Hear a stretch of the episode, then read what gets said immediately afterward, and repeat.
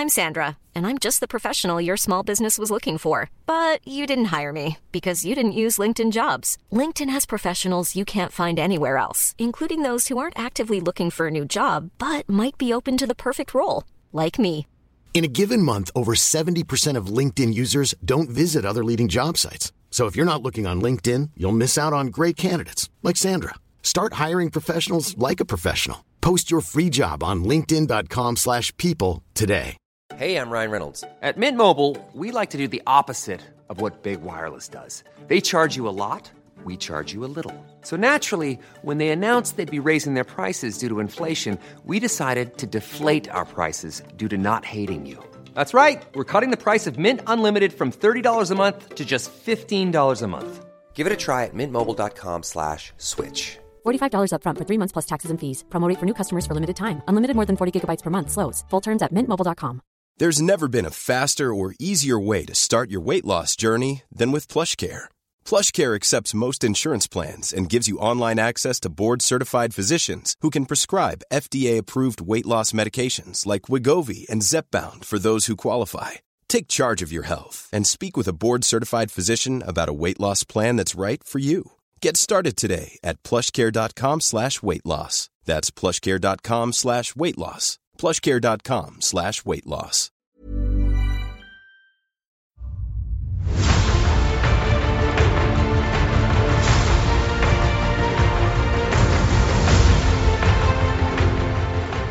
Howdy, everybody. Uh, welcome to the Blizzard Watch podcast. We are here again talking about Blizzard Entertainment and its mini games.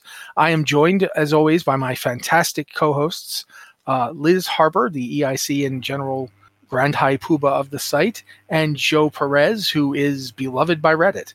Um, hi, guys. How you doing? Hello. Hey, and to be fair, it's more you than me. The, your, oh, that's your- not what I saw. I went and looked, my friend, and I saw lots of Joe love. anyway, though, we should start talking about, I think, possibly the most important story that we didn't really get to talk about last week because it sort of happened after the podcast. Um, Activision Blizzard has now apparently cleared the legal hurdles put up by regulatory agencies for its merger with with uh, Microsoft. I shouldn't say it's merger with Microsoft; it's acquisition. by Acquisition, yeah. Microsoft. You know, Microsoft isn't becoming part of them; it's eating them. It's like, you know. But regardless, that that's all out of the way now. They finally have clearance. I don't know if they do in Britain. I, I was hearing Yeah, I mean that was Britain that still was uh, Yeah. that was the regulatory hurdle that they got past. They got Yeah, the the- British The last one regulators was- to Okay. yeah. So it, there's everything's out of the way. They're they, they're going through with it, um, and there's lots to talk about. Um, one of the things to talk about is the fact that you know there's sort of a, a monkey's paw esque quality to some of the wishes here. Like Bobby Kotick is finally gone as I hoped. Unfortunately, I wished on this monkey's paw, so he's going to be ridiculously wealthy. he's going to buy Yeah. a yacht for his yacht that already has a yacht again. Yeah, I mean, when we say ridiculously Yeah. wealthy, Robert Kotick might very well be a billionaire by 2024. That's how wealthy we're talking about when we say ridiculously wealthy. And then he's almost certain to get a job at some other big company, possibly not even in gaming, possibly not even in computers, where they will pay him even more ridiculously high amounts of money. Hey, I hear uh, I hear Unity CEO stepped down. Maybe he'll go over there. oh God, how can how can Robert Kotick bring his special brand of evil to you? But regardless, Oh boy. he will be gone. Um, I I suppose we should maybe clarify that he is leaving the company after this year. So we Yeah. only have a few more months to put up with him. was it 2024 he's leaving? Yeah. Okay. Yeah. So is it like at the end of 2024? The- the or- deal- No, no, at the at the end of 2023, he will Yeah, not the- be here in 2024. the deal was the end of the year in which the merger ended or was com- was completed. So the merger's completed now eh, within 2023. So Liz is correct in all things. Okay. So that's great. I mean, but again, he will be leaving with a with a ridiculous amount of money. And Mm. he will be leaving effectively never having experienced any real consequences for all the things he did or allowed to happen. yeah. which is certainly not something that I think is great. Um, not just the things like like you know threatening to destroy the life of a of a woman who worked for him directly. Uh, that that you know when we talk about the various various harassment scandals, sexual harassment, gender har- harassment, all sorts.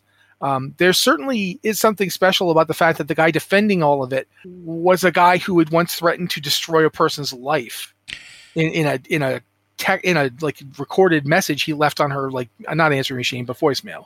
Listen, Uh, so I don't say this often, but I hope that somewhere in a deep dark alley in uh, Mr. Kotick's life post Blizzard, that he's introduced to two individuals named consequences and actions, uh, and is made to feel the brunt of the pain that he's caused to other people. Because yeah, yeah, but but that does not appear to be this day. not For- for today, but hopefully in the future. Liz, you were going to say something. I heard you. that's that's that's pretty much all I have to say about Bobby Kotick. But I mean, I'm gonna just I'm gonna do something that's unusual for this site. I'm gonna actually take an email question that we were asked. I'm gonna move it up to here because it really deserves to be in part of this discussion. Um, since the merger completed this morning, I've had three friends reach out to me and ask. This is from Tetsemi, by the way. I'm sorry, I forgot to say your names from Tetsemi. I've had three friends reach out to me and ask, with Kotick's bleep heading out the door, is it a good time to come back to Blizzard games and WoW in particular? Uh, I, I am going to let Joe and Liz talk about that first before I jump in. Um, I'm going to go start with with Liz. So if you don't mind, Liz. I mean, I think it's a good time to be playing WoW, in particular playing WoW, because you know the game has a more diverse cast of creators than we've ever seen. They've gotten rid of a lot of people since the sexual harassment lawsuit. And Dragonflight has taken kind of a different angle. There's this hugely diverse cast of characters. And when Blizzard is talking about the game, we're seeing more women and minorities kind of taking center stage to talk and express their enthusiasm about the game. I'm not saying things are perfect over there, but they've tried, you can tell, you can tell that they've tried really hard to branch out and do more and different stories. And they've definitely put a big effort in, you know, putting female content creators, putting female developers up on the stage where they can talk about the games they love and what they're working on. I think that's been really great. But I don't think you come back to Blizzard games just because Bobby Kotick has left.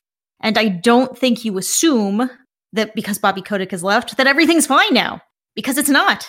The problems at Blizzard started before he was in charge, and they will continue after he's gone.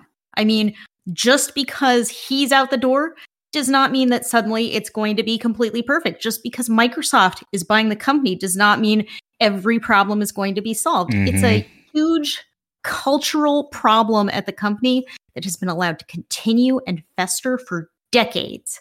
And it's not just And- that company either. It's it's in the Yeah. industry. Yeah. So yes, Bobby. Let us not be unhappy to see the, the tail end of Bobby Kotick. I I think that we should all at least hold aloft a, a glass and say "Callooh Mhm. Callay." You know, we can chortle in our joy, but don't don't make mistake this for you know this isn't the end. We're not like oh, and then evil was defeated. I mean, no, no, evil wasn't defeated. One particularly onerous human being has decided of his own accord to leave when it is the most profitable for him to do so. Mm. And that's, yeah. Also, as much as Bobby Kotick is a terrible person, a lot of this stuff wasn't necessarily even on him. Not just because he wasn't in charge when some of it happened, even stuff that happened while he was in charge, nobody told him about it. He did, you know, no one called up Mr. Kotick and said, hey, we're going to call it the Cosby Room. Is that all right? You know, he didn't Ugh. yeah it, it- he didn't have any interaction with these decisions it doesn't make him a you know a, a shiny knight of goodness it just means that the people that made those decisions at best made those decisions knowing he didn't care and in order for it to get better they there can't be people there making decisions like that thinking well if i do something awful no one will care that can't be there and that's not just you don't just replace bobby kotick and you're done you know it's yeah yeah i totally agree with liz on that one uh, anything else liz I'm just I'm I'm really concerned that because Kotick is out, you know, the gaming community is going to assume victory. Yeah, and- Victory! We got rid of Bobby Kotick! Yay! Everything is good and happy. And it's like, no, this is this is one one thing, one good positive thing, but there are lots of things wrong in the gaming industry. There have been a lot of things wrong at Blizzard for many, many years. And you've got to see them, see the industry work on improving. We can't let them off the hook just because they finally got rid of Bobby Kotick. Yeah, it reminds me a lot of like I'm going to make a sports analogy here.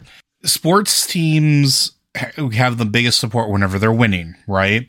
And the minute something goes wrong, everybody, like most folks, uh, look for a single individual to blame. In Buffalo, it's always the quarterback or the head coach, right? It's, you know, we're the best team ever and we're going to go all the way to the Super Bowl. We lost one game, fire the coach.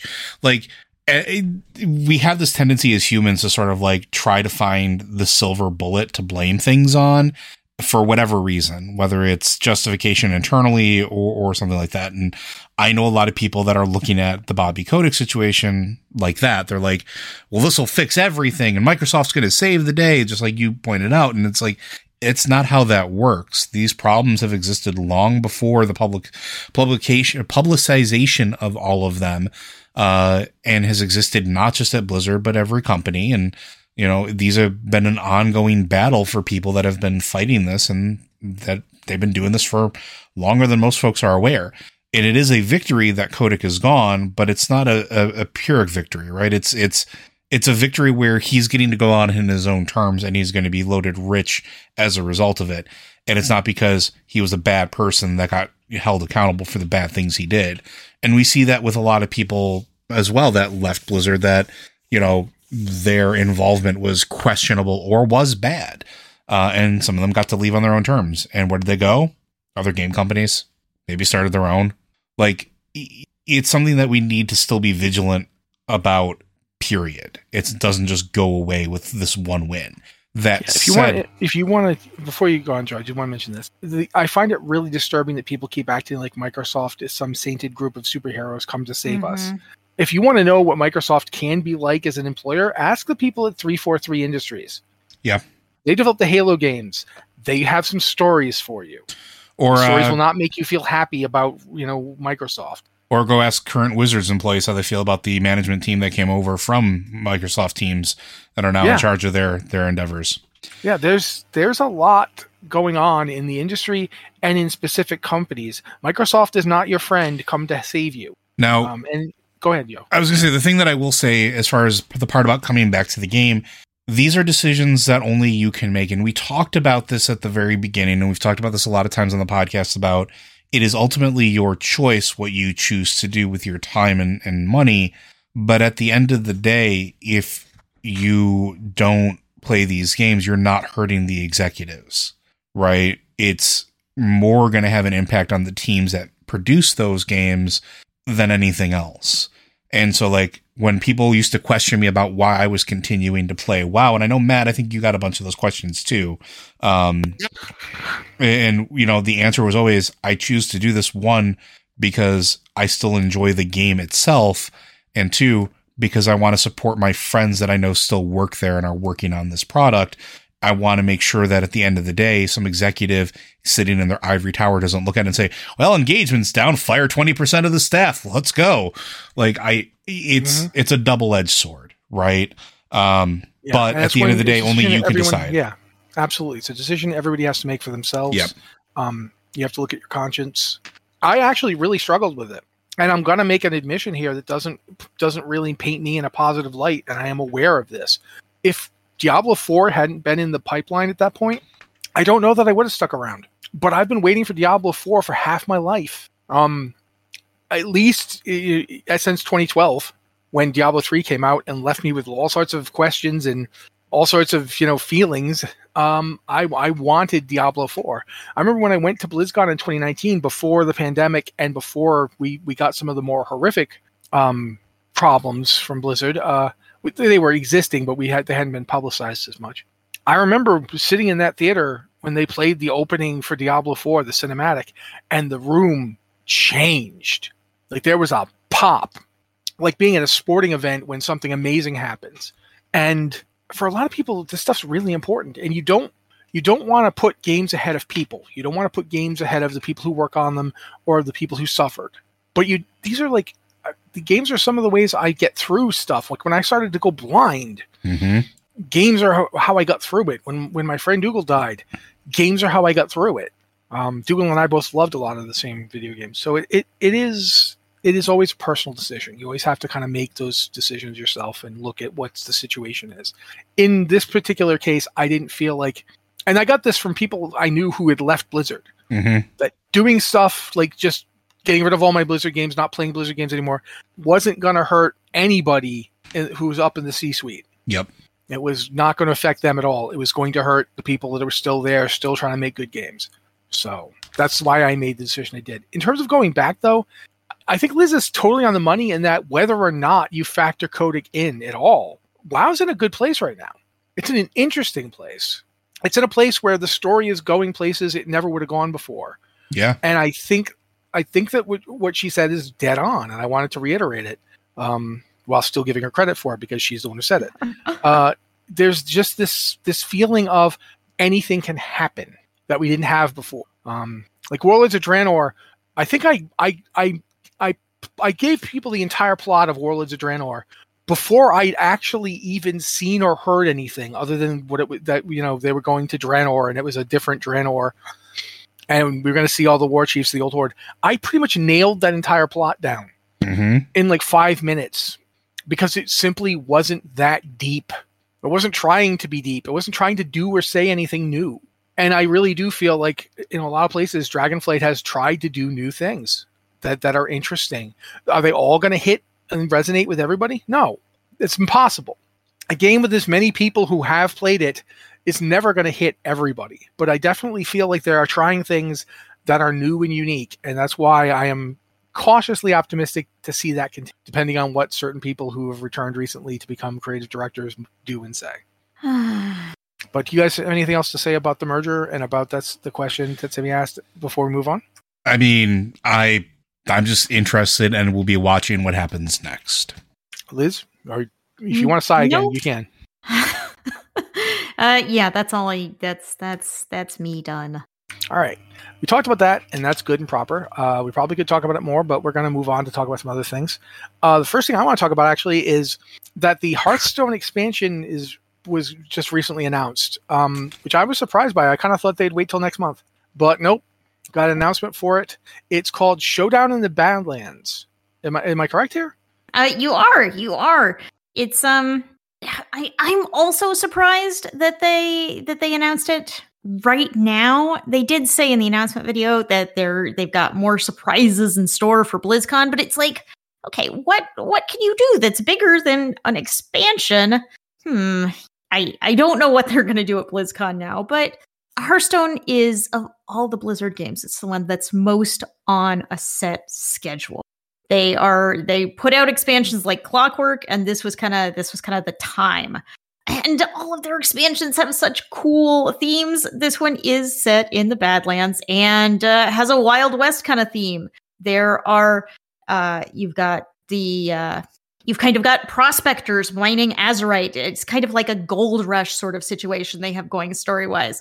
So some some people are out there, you know, mining azerite, and some people are there saying, no, you shouldn't, you know, mine That's the blood of the azerite and destroy the planet. It's the blood of the planet. You can't just mine it. And yeah.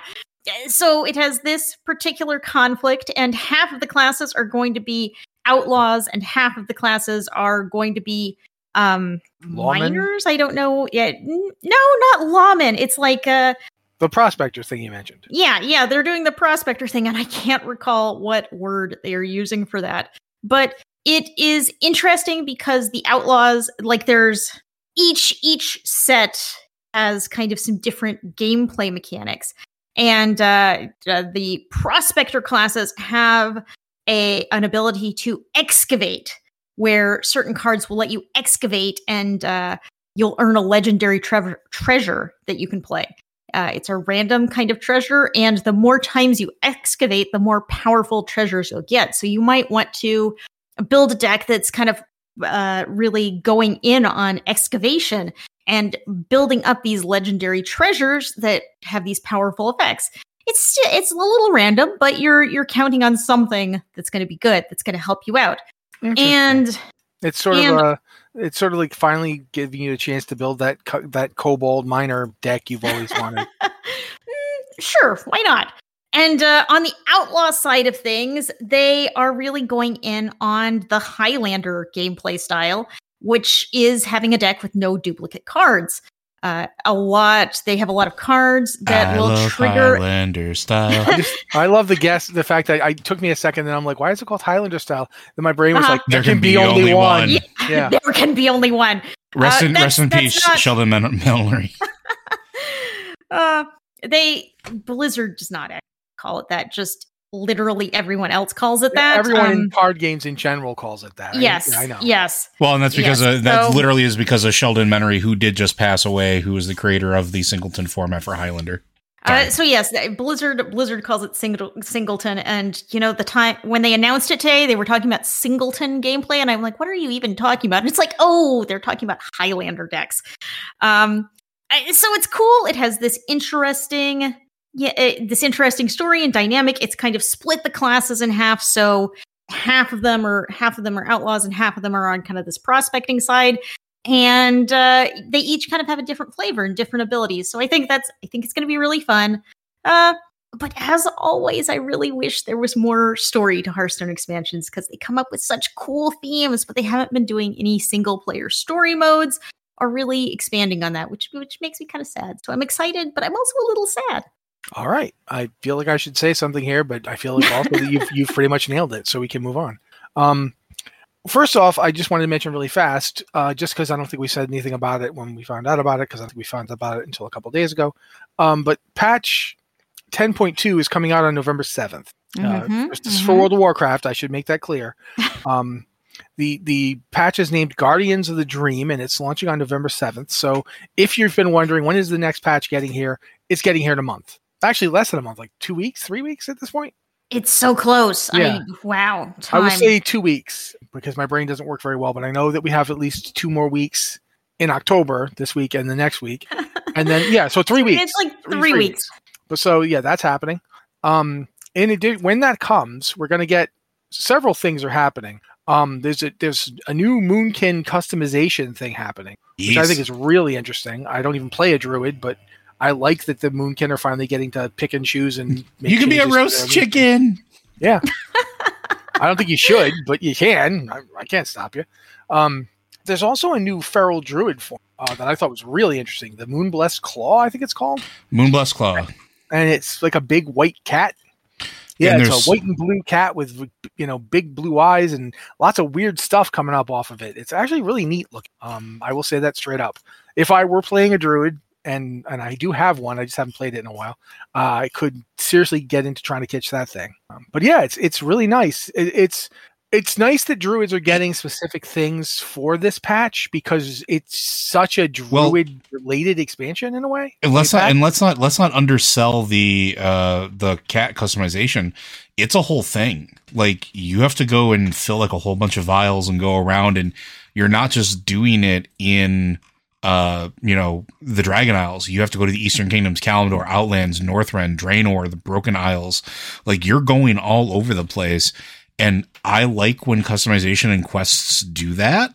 That's really cool because it make one, it makes you feel like you earn it and two the barrier isn't like go do a raid and hope you get a drop right like it's it's a really neat way of doing it so not only are they getting a cool customization they're getting other things that have just kind of been like thrown out into the world that maybe weren't there before at least the what i'm looking at here where they can go and you know actually earn that customization that skin and that skin is really rad hmm Yeah, it really is. It's very nice. I mean, one thing about patch 10.2 is obviously we're going to the Emerald Dream and it's we're going all in on the Emerald Dream thing and it was a little surprising that we weren't getting more druid specific content. I mean, obviously Blizzard has to make content for everybody. You can't just have a patch that's like, "Okay, druids get to do all this cool stuff and no one else does." But like the legendary they're adding in patch 10.2, not a druid legendary. It's it's for uh strength based melee DPS, which hmm, we've we've seen that one before. I, not that I'm complaining because I am potentially a strength based melee DPS class myself, but it's like you know you kind of expected a little more that would be special for druids in this patch. So it's nice that they're getting something, but I really did expect a little extra. Yeah. So it is it is strange that there's not more, but maybe there is more and we just don't know about it yet. At any rate, we do know about this stuff. Um, there's other stuff coming out. Like, for instance, we're going to get the whole new raid. We're going to get like a bunch of different talent changes, you know, balance run, all that kind of stuff. But uh, I wanted to get that mentioned because it seemed pretty important and we didn't really get a chance to uh, last week. Because again, I don't think we knew about this then. I think we knew it was coming, but we didn't. Yeah, know it. We just got the announcement yesterday, so So, uh, one while we're talking about that though, I did want to mention a couple of things about Diablo Four. Uh, first off, right now season two is live. Like uh, literally, if you're watching our pre-show, you can see my little baby level one character running around the snowlands, uh, getting ready to kill some vampires later. Once they fix the whole deal where I can't uh, currently currently there is a bug where you can't use cross connectivity yeah. uh, and I'm not sure how that will affect me because I usually play on my console, and I just bring the characters on here for the free show because you know it's that's just how I do it. So yeah, uh, that that that I don't know about yet, but when it gets ironed out, I will be playing on my TV to do stuff really big. Um, but regardless, the season season two is live. You got the season of blood, um, all sorts of vampire stuff involved. You know, new vampire powers, everything like that. Um, also, if you were playing season one and you're wondering uh, what happens to all the stuff I got, uh, we have a post on the site about that. Uh, basically, when you log on, you can log on to the character that was previously your season character.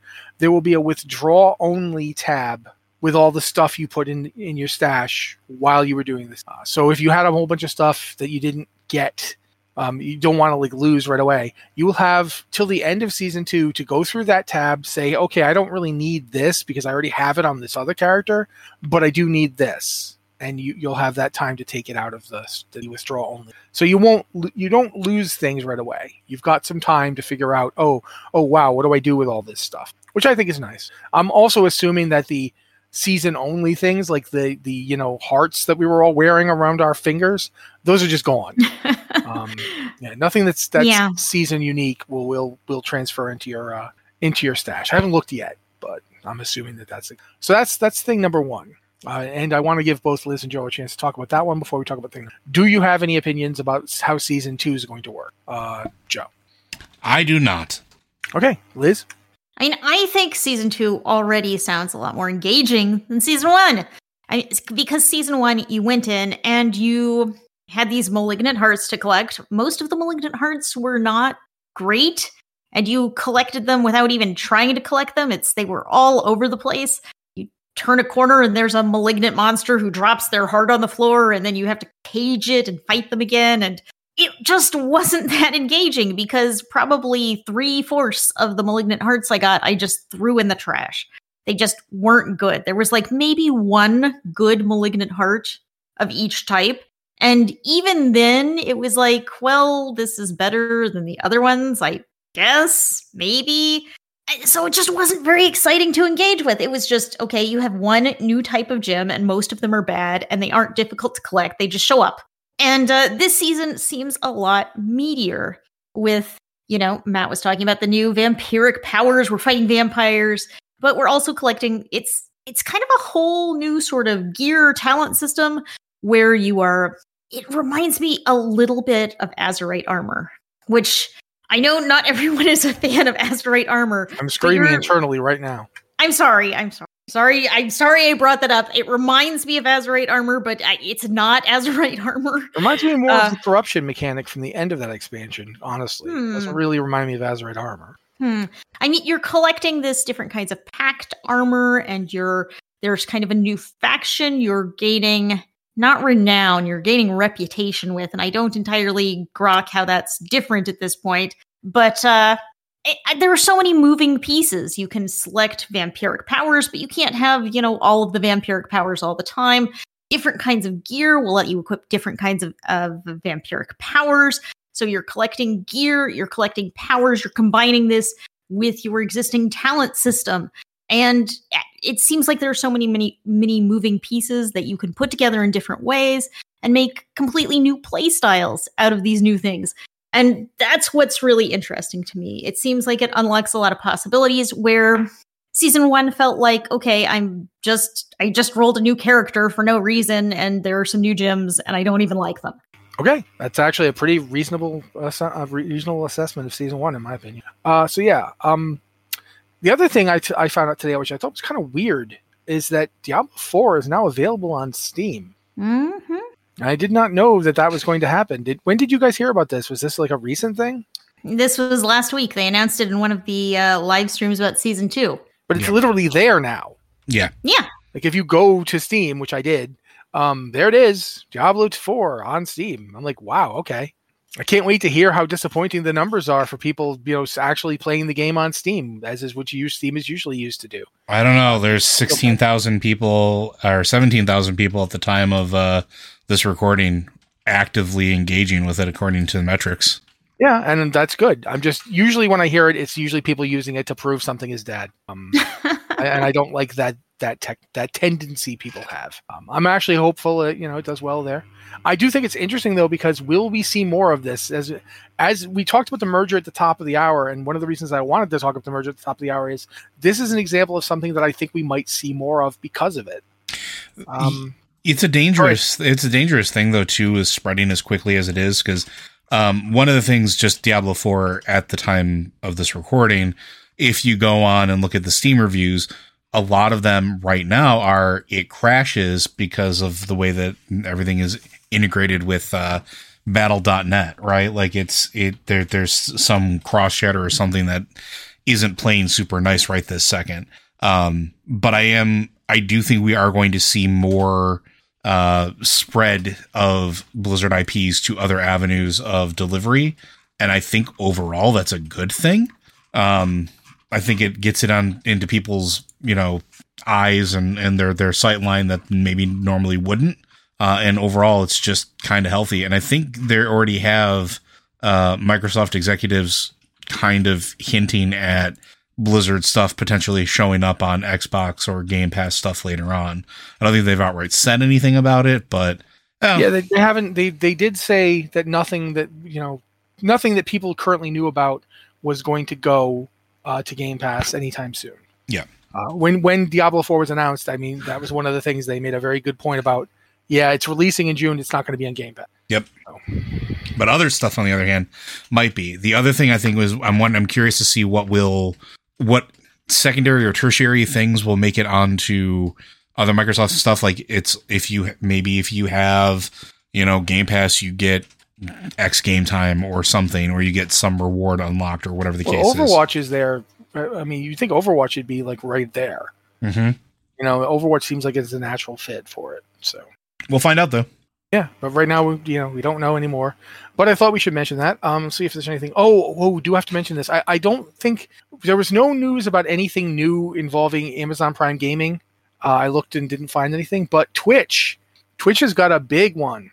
Um, Twitch is doing a drop, doing a Twitch series of Twitch drops for the Season of Blood, starting today and going up until November sixth, I believe. Yes. Is the last week that they're doing it, which it ends then a week after that on the thirteenth. Um, and this one is the Orichalcum collection, I think it's called, where there's like four different items that that each class has access to some of them. Um, for example, right now and until next week, uh, if you watch, uh, I think it's six hours. I didn't write that down. Why didn't I write that down? I wrote everything else down. Uh, I think it's like you watch six hours of Diablo 4 uh, season two stuff on Twitch you can get rogues, necromancers, and sorcerers can get the one-handed blade cosmetic. Uh, I don't know why barbarians can't get that one because it's not like barbarians don't use one-handed blades, but whatever.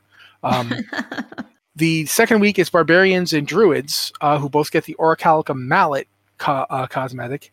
Uh, week three is barbarians and necromancers who get the orichalcum greatsword cosmetic, uh, and week four is just druids uh, who get the orichalcum quarterstaff. So if you're a druid, you get um, two shots at, at two different pieces of gear. If you're a barbarian, same deal, two shots, two different pieces of gear. Necromancers, I'm thinking get two shots at two pieces of gear. And rogues only get rogues and sorcerers only get one shot. Mm. They each only get one one piece of gear. So but that's it's... you know that's that's available via Twitch. Again, every week they're switching. So it's week one the sword for those three classes. Week two the hammer for for barbarians and druids. Week three necromancers and barbarians get a two handed sword, and week four. Uh, There's never been a faster or easier way to start your weight loss journey than with PlushCare.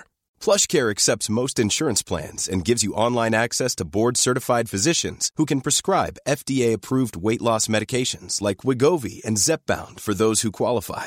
Take charge of your health and speak with a board-certified physician about a weight loss plan that's right for you. Get started today at plushcare.com slash weight loss. That's plushcare.com slash weight loss. plushcare.com slash weight loss. Hiring for your small business? If you're not looking for professionals on LinkedIn, you're looking in the wrong place. That's like looking for your car keys in a fish tank. LinkedIn helps you hire professionals you can't find anywhere else, even those who aren't actively searching for a new job but might be open to the perfect role. In a given month, over 70% of LinkedIn users don't even visit other leading job sites. So start looking in the right place. With LinkedIn, you can hire professionals like a professional. Post your free job on linkedin.com slash people today. It's druids getting a quarterstaff, and that's you know it's it's watched the same amount uh, each week as far as I know. Uh, Liz, you were gonna say something? I mean, it these these promotions. It's great that you can go on and get free cosmetics, but man, they are so time intensive, and it's when they. This is the second time Diablo Four has done a promotion that's like, okay, watch six hours of live streaming for six weeks in a row or something like that. Yeah, it is a lot of. It's- if you want to collect more than one item, you're you're going to be doing this a Mhm, while. mhm, mhm. So it's it's just a lot, and I kind of, mm, I mean, I I understand it's great for Twitch creators who get a lot of audience, get a lot of people watching when the season launches, but man, it's a commitment. Even if you just, you know, turn on the stream and like walk away from your computer, so you're racking up hours, it's it's a lot. Yeah, you got to set up that drinky bird. Yeah. Just keep hitting the space bar for me, honey. Yeah, that's it. But yeah, it, it is a lot of time. I do not disagree with you on that one. But nevertheless, I wanted to mention it because it is a pretty big deal in terms of this is a lot of cosmetics. This is, a, mm-hmm. I think, this is the biggest co- amount of cosmetics they've done for D4 in this way, and it is. If you think about it, it's free cosmetics. You don't have to pay for the platinum to buy this. You just get it. So yeah, I think it's pretty cool. But that's basically, and I guess anything else we're supposed to talk about, Liz? You, I know you added more stuff, and I can't remember. Oh, um, Hallows End, Hallows End. Okay, Hallows End starts tomorrow on the 18th. It it does tomorrow as of the time of this recording. So October 18th, Hallows End in World of Warcraft. and then it'll be going until the first of November. Mm-hmm. And we're so going to get a it. couple weeks. And you mentioned here we're getting a new dragon riding cosmetic, so that's cool. What what is it going to be? Do we know? Uh, I know it's for the Windborne Velocidrake. I don't know what it looks like though. All right, Windborne Velocidrake. You get a possible new cosmetic item. Be ready for it. Uh, and we min- mentioned this one, although it's it's been running uh, for like a week now as we're as we're recording this. Overwatch has got its new Halloween Terror out. I think we mentioned it very briefly. I think we just said, "Oh, then that's happening." Yeah. And we just moved on. Um, but yeah, that's going now. It's been going since the 10th, and it will be going again until the 1st of, of November. Uh, and there's a ton of stuff there. Joe is the only one of us who currently plays Overwatch, however, so we're going to kind of turn and look at Joe and be like, Joe, Uh, so the Halloween Terror thing is uh, it's an interesting event, at least as far as what I've played of it. It's the uh, Assault Sanctuary type thing. It's a horde survival thing where you are in like uh, Leoric's castle essentially, and you're playing one of eight characters. Uh, there's two tank options, two four DPS options, and two heal options. Um, and you just have to survive waves of uh, zombie hordes and their zombie um, omnics, right? Just like you've seen with the uh, Junkenstein's Zomnics. Zomnics. that, I think that's actually what they're called. Um, like you've seen with Junkenstein's Re- uh, Revenge and, and things like that. Um, but the interesting thing is that all of the uh, bosses are themed and skinned after Diablo villains, just like the heroes are skinned after Diablo heroes. Like if you're playing Pharah, the skin for Pharah is Tyrael. um, or no, I think it's Imperius. Excuse me. Um, the voiceover work is Imperius's voice actor. Um, it's it's really cool stuff. Um, remember the hamster, the the the wrecking ball guy, the yeah, that hero. yeah. He's How could you forget? He's as he's Azmodan. That's perfect. Uh, the thing that I don't understand, and this is something that that blew my mind when they introduced him because he jumps out of the top of it and he's got the Azmodan head and the the mech looks like Azmodan's legs and everything like that, and he does his chittering like evil giggle and claps his hands. Why does the hamster have nipples? Blizzard, Blizzard, why? Like, I mean, it's a mammal, Joe. I'm just, I'm just, I'm just curious. Yeah, Hamsters do have nipples. You know that, right? I'm, I'm aware, but it's like they don't have to be that prominent. Come on. Anyway, it's a lot of fun. Um, it's a lot of chaos. Uh, you get to upgrade your weapons as you go along. So, like, just like in Diablo, you get legendary drops, and those drops affect what your abilities do. So, like, I'll use Pharah as an example. Maybe you fire multiple rockets instead of just one every time you, uh, you know, fire one off. When you use your jet propulsion where you launch yourself into the air, it leaves a column of cleansing holy angel fire behind you. Uh, or when you use her, uh, the E where it like knocks everything around, it also then puts a targeting reticle on them that allows you to do like aim assist, very similar to like, uh, Soldier 76s. It's a lot of fun, uh, surprisingly so. And my friends and I have been having a good time trying to, uh, five star the event, which has not happened yet. It is very easy to die in that game. Very easy. But a lot of fun. I mean, just they're swarming you with Zomnics. I mean, that kind of makes sense. Mhm. I think. Yeah, that makes sense. That oh, the would- but Roadhog is Butcher is one of the greatest things ever. oh my god! Because it's literally it's it's Roadhog and it, it's just you hear the butcher noise, you hear the butcher laugh, and then all of a sudden Roadhog's pulling you in with a hook.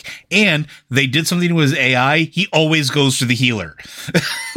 Oh, Oh yeah, that's definitely the butcher. it's perfect. It's perfect. Like, but I mean, it's a lot of fun. Like, I heard the the ee, ee, ee, like the the horror movie sound. Uh, like, I was playing a healer the first time, I freaked out, and then I got pulled halfway across the map and just deleted. Like the butcher just ate my face, as in as the butcher should. That's pretty cool. Yeah. Um, and that's I think that pretty much covers everything.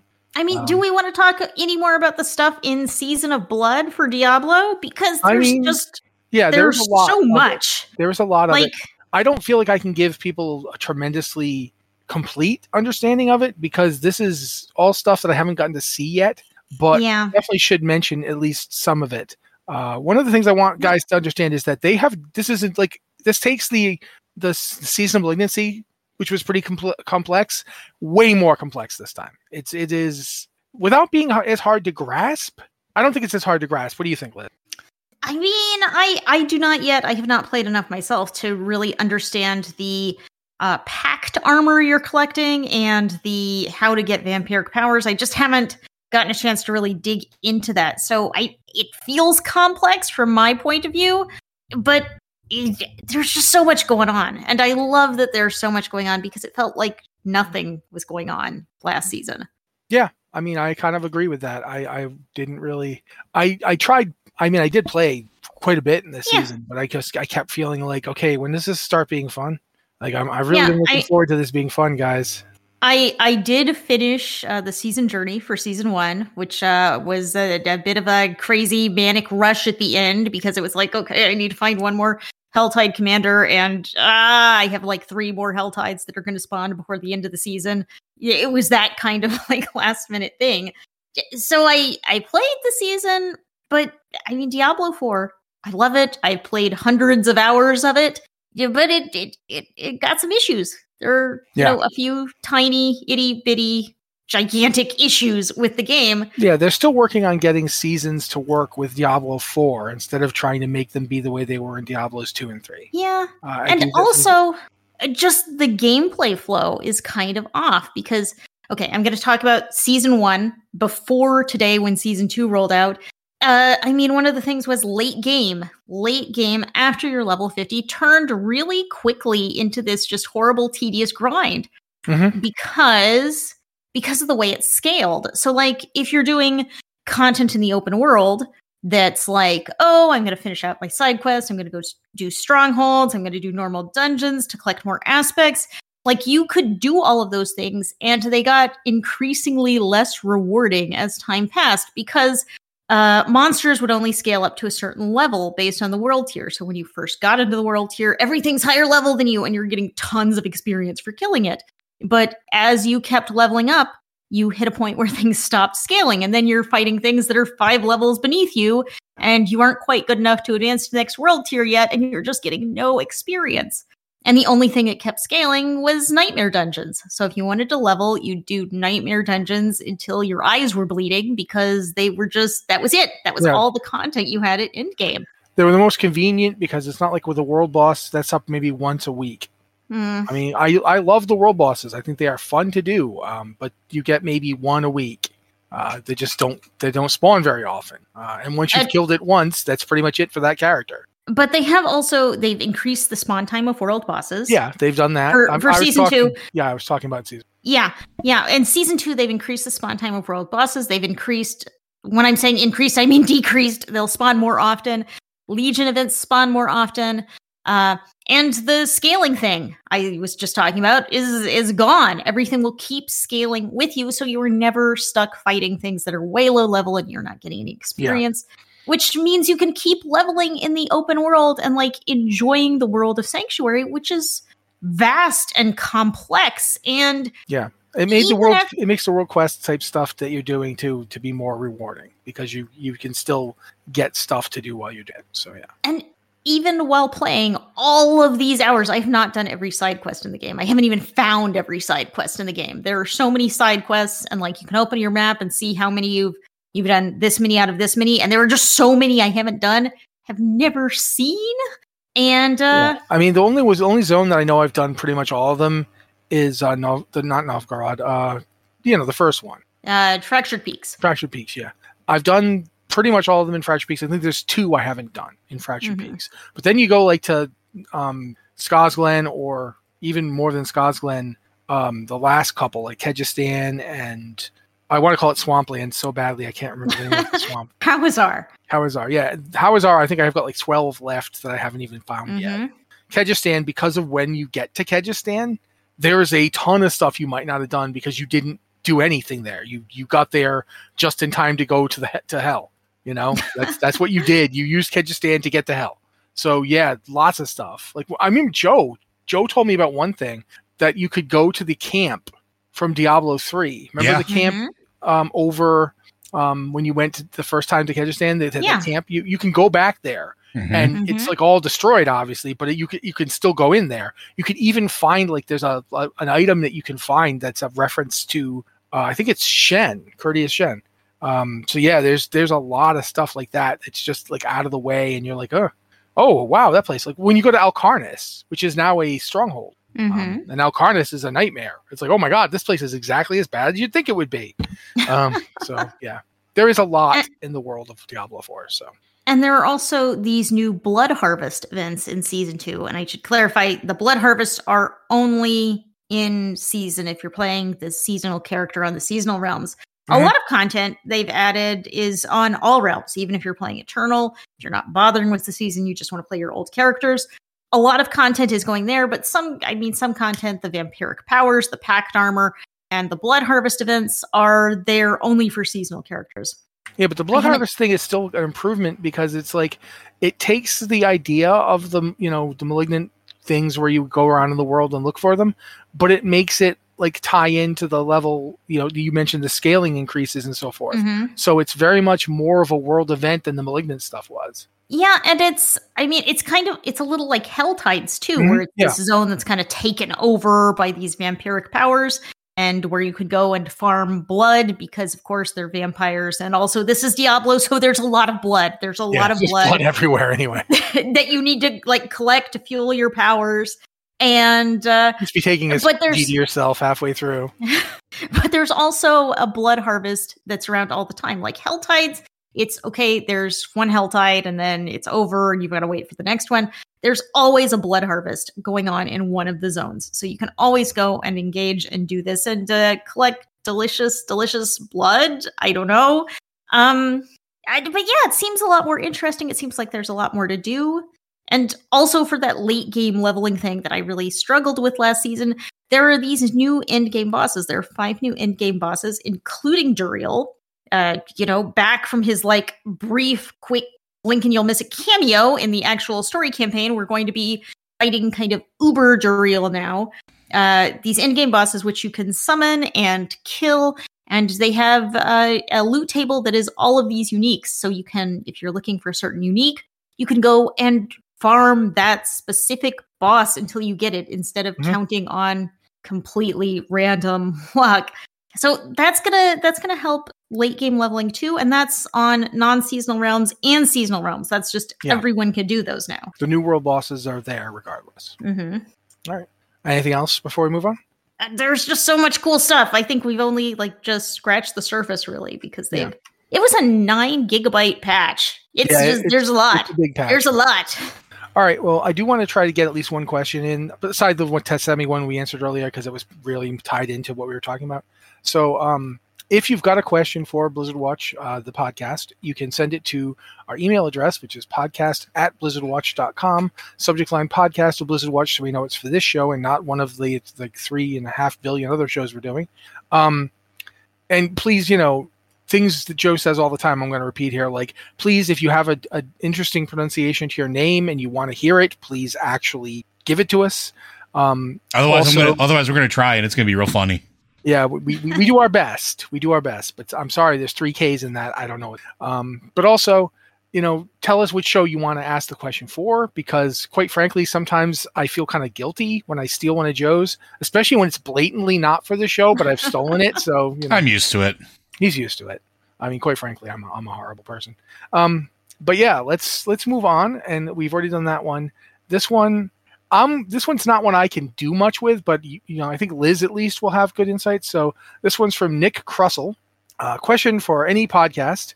I don't know how this would have worked on Lore Watch, to be honest with you, Joe. I think I've actually helped you out here. I have ideas. Sorry. How about how about Ampy and his guilds downing uh, KT on hardcore servers? Even though six players died, including Ampy, that is an amazing feat to me. The amount of composure he had after dying and then continuing to lead perfectly was outstanding. How much dedication do you think it takes to make it that far in hardcore servers? I mean, downing every boss on the first attempt, probably multiple times, just blows my mind. I know you guys are raiders. Uh, what are your thoughts on this? P.S. Joe, I want to make an either red, white, or white, blue soldier slash ninja slash knight, etc. MTG commander deck. Any commander slash card slash theme suggestions? These two things aren't related, but you know, hey, you, Yeah, you want to answer, you want to answer the theme, the card thing, and then Liz. Let's do let's do Liz's first, and then I'll I'll do the thing later. So, Liz, do you have anything to say about uh, Ampy's feet here? It is wildly impressive to watch hardcore gamers doing this end game content. I mean, I was enjoying watching them do this even, you know, before there were hardcore servers to do it on, but even if there aren't hardcore ser- if if they're not on a hardcore servers, the stakes are a little lower. I mean, kind of the social aspect of it is that you are playing a hardcore playstyle and if you die, you die. And I've seen some amazing kills. Um I mean, I remember doing these bosses when they were new, and it it didn't go that well. Yeah, I the remember idea, when they that the idea that you, your first time on Kel'Thuzad and you managed to kill him with only six deaths That's your impressive. first time. Yeah, that's Kel'Thuzad was a nightmare of a fight the very first time I, I- did. it. I I remember him being a nightmare even when we were farming him and trying for the Undying achievement. oh yeah, he there was like I I seriously I I skipped out on Kel'Thuzad so my guildmates could get undying. And we like I remember the knew- first time we I did it. I would die. The first time we did it, we got all the way through all of the bosses, all of the trash without anybody dying. And I'm a healer at this point. Uh, so, you know, keep this in mind with the level of stress that I was dealing with at the time. Uh, we get to Kel'Thuzad 1%. 1% and somebody dies to a lag spike Oh, only death we had the entire night. So I was so upset. We got it then we got it after that, but oh my god, it was brutal. And that fight was stressful at level. There was Mhm. Yep. so much going on, so much to track, so many things to decurse and and keep They track of. actually, Very rarely do I say this about Naxx, but they actually made the KT fight more stressful on 10 slash 25 in in Wrath than it was originally Yes. in Vanilla. Because it was designed for 40 players. Yeah, I, I was I I rated it at level, you know, when we were all level 60 doing Naxx. Yeah, but I was a hunter then. I didn't have any stress. Man, whatever. Yeah. No, I I did because I was tanking it. So it was pretty stressful. Yeah, But fair. then we to switch into the 1025 man one, the idea of being able to the first time you walk in on that fight, even though you know what the fight's going to do, the first time you walk in on it, you get you get a kill with only six people dying. Like that sounds like like literal sorcery to me. Like Well- actually, they were sacrificing goats out back before they started their raid. but also in a hardcore Yeah. on a hardcore server, it's like, you know, you die, you're dead, you're not coming back. There's no battle reses, there's no reses at all. Mm-hmm. So just imagine being in the middle of that, being on Kel'Thuzad and one of your one of your guildmates dies. Mm-hmm. And Yeah, then another one dies. there's no and then call- another one dies. With each with each person who dies, it's less likely that your character is walking away from this. And once you're you've spent all of this time leveling, gearing up, getting good enough to conquer Kel'Thuzad, and that has to be the most stressful thing because you spent so much time doing this. And Mhm. as you watch your guildmates die and they aren't going to come back, it's like everyone who goes down, you have less and less of a chance. And they pulled it off. They pulled it off. That's amazing. yeah that the fact that the fact that the guild the, the raid leader died and managed to not be upset about the fact that his character is gone or if he was upset That's about what we it call. That's what we call task oriented. yeah that's a guy who's Mhm, like you mhm. know i am here for my group uh, and that's yeah that is impressive i Yeah. And and I mean, and uh, anybody who's led a raid uh and like had to have continued to lead a raid after you're down and there are no reses available in retail, it can be quite Mhm. stressful because you have to you're watching a bunch of stuff that you can't reposition yourself. You have to swing the camera around, do a whole bunch of odd things. And while Kel'Thuzad is a contained-ish room, there's still so much going on. So not only to keep your composure after you die, but to be able to accurately and and calmly call and continue to give direction to make sure your guild pushes through and or your raid pushes through and finishes that fight, I am I am incredibly impressed. yeah that is that is an achievement so yeah straight up nothing but respect on that one but i think that's basically our answer to that question Yeah. and i think that's basically the podcast uh Well, I'm gonna do that. Think you I'll- do one more I was gonna say I got. I'm gonna do the magic thing real quick from Nick, if you know, that if Go you don't it. mind. go for it Nick, thank you very much uh, for indulging me in one of my recent, uh, re recent obsessions. If you're going to do knights, I highly recommend you look at Esper colors, so white, blue, and black.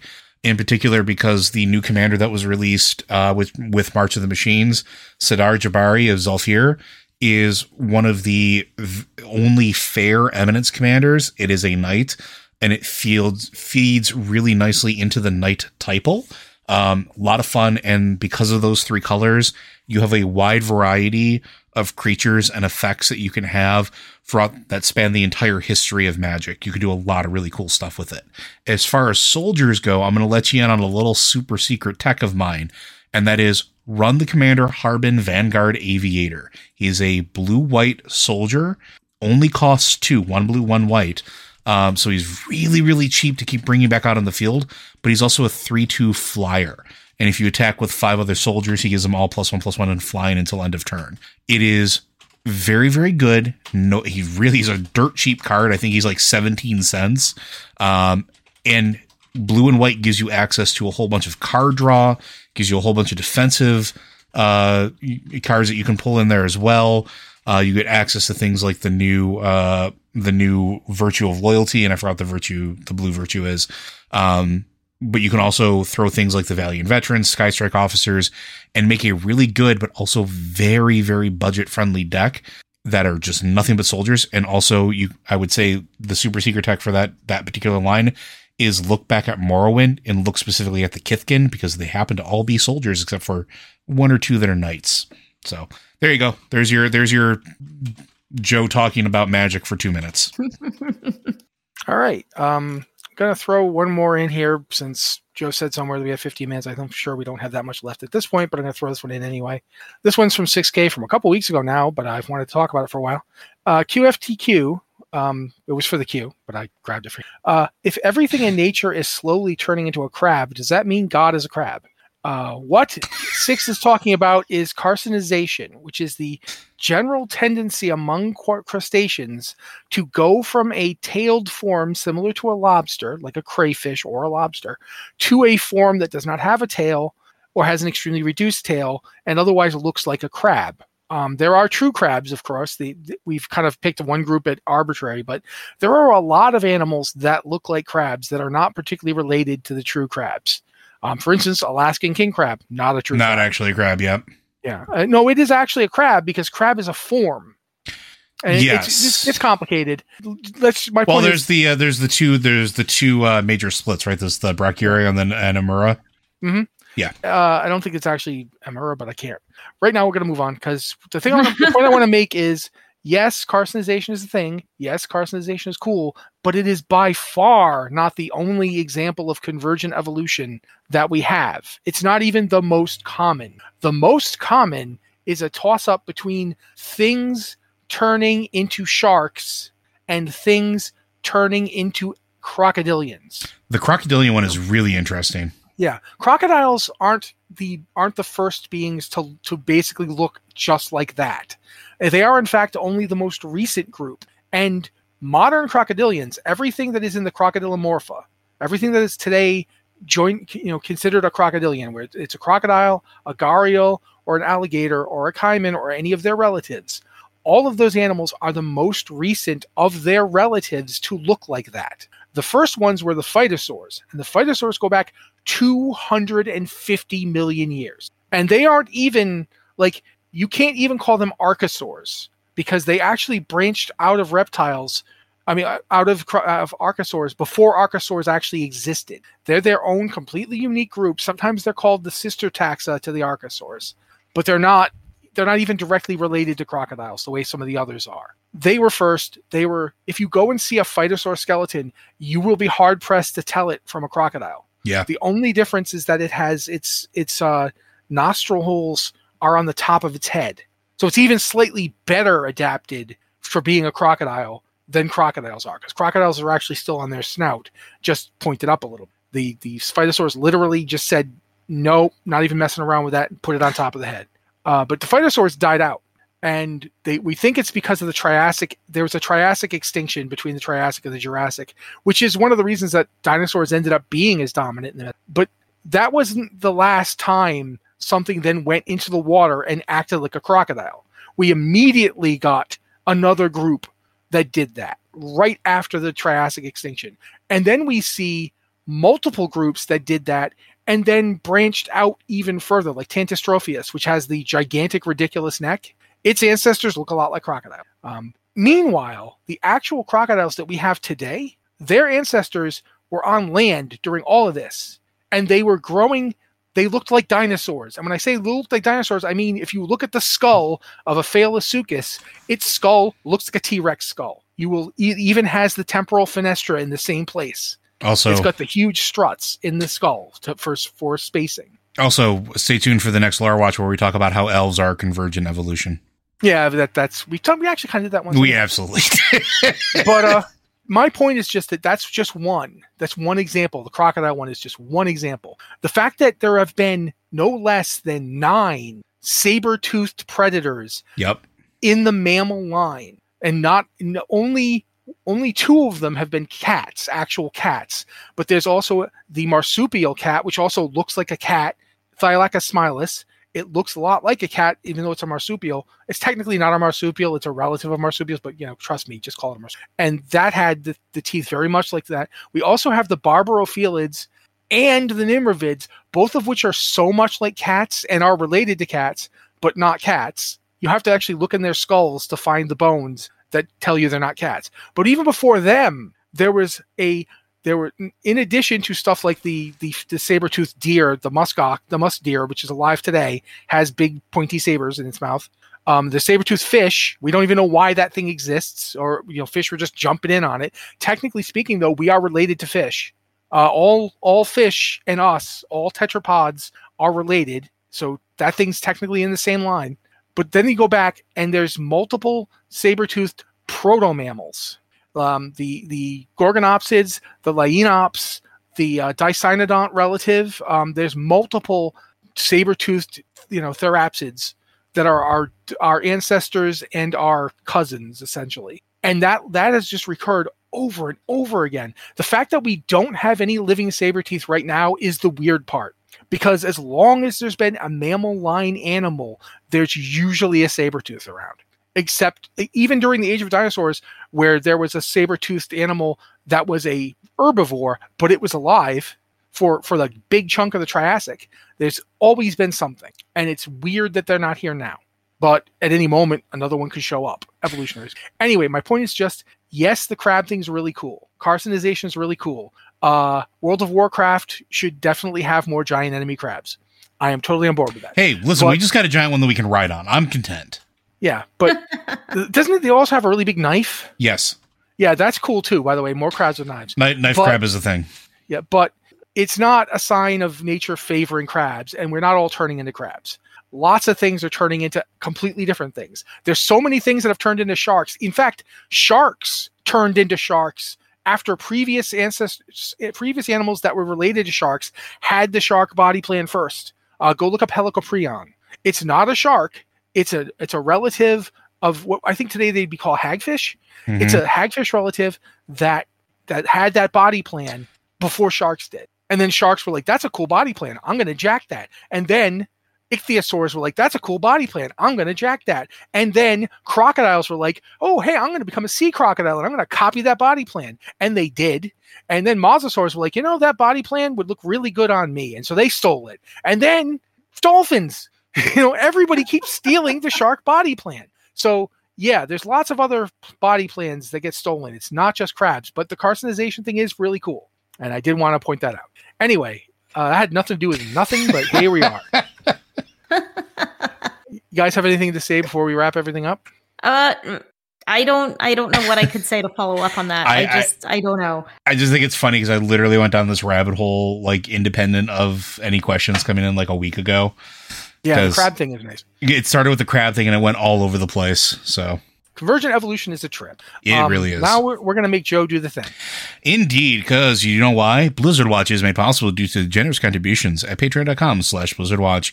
Your continued support means this podcast and community is able to thrive and grow. Blizzard Watch supporters enjoy exclusive benefits like early access to the podcast, better chance at having your question answered on our podcast with a queue, and an ads-free site experience.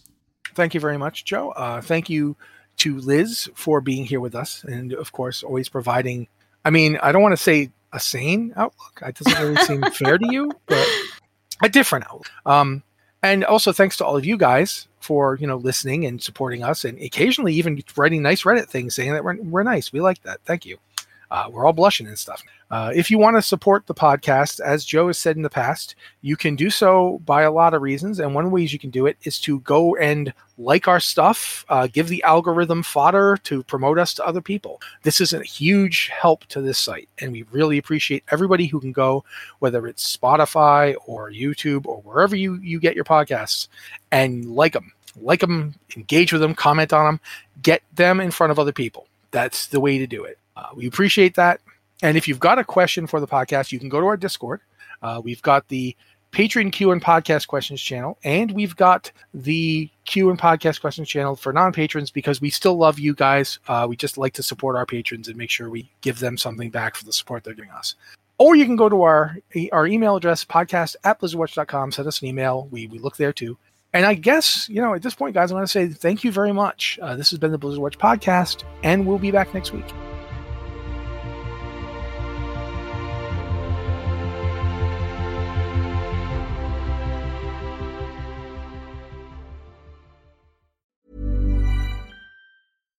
Hi, I'm Daniel, founder of Pretty Litter. Cats and cat owners deserve better than any old fashioned litter. That's why I teamed up with scientists and veterinarians to create Pretty Litter.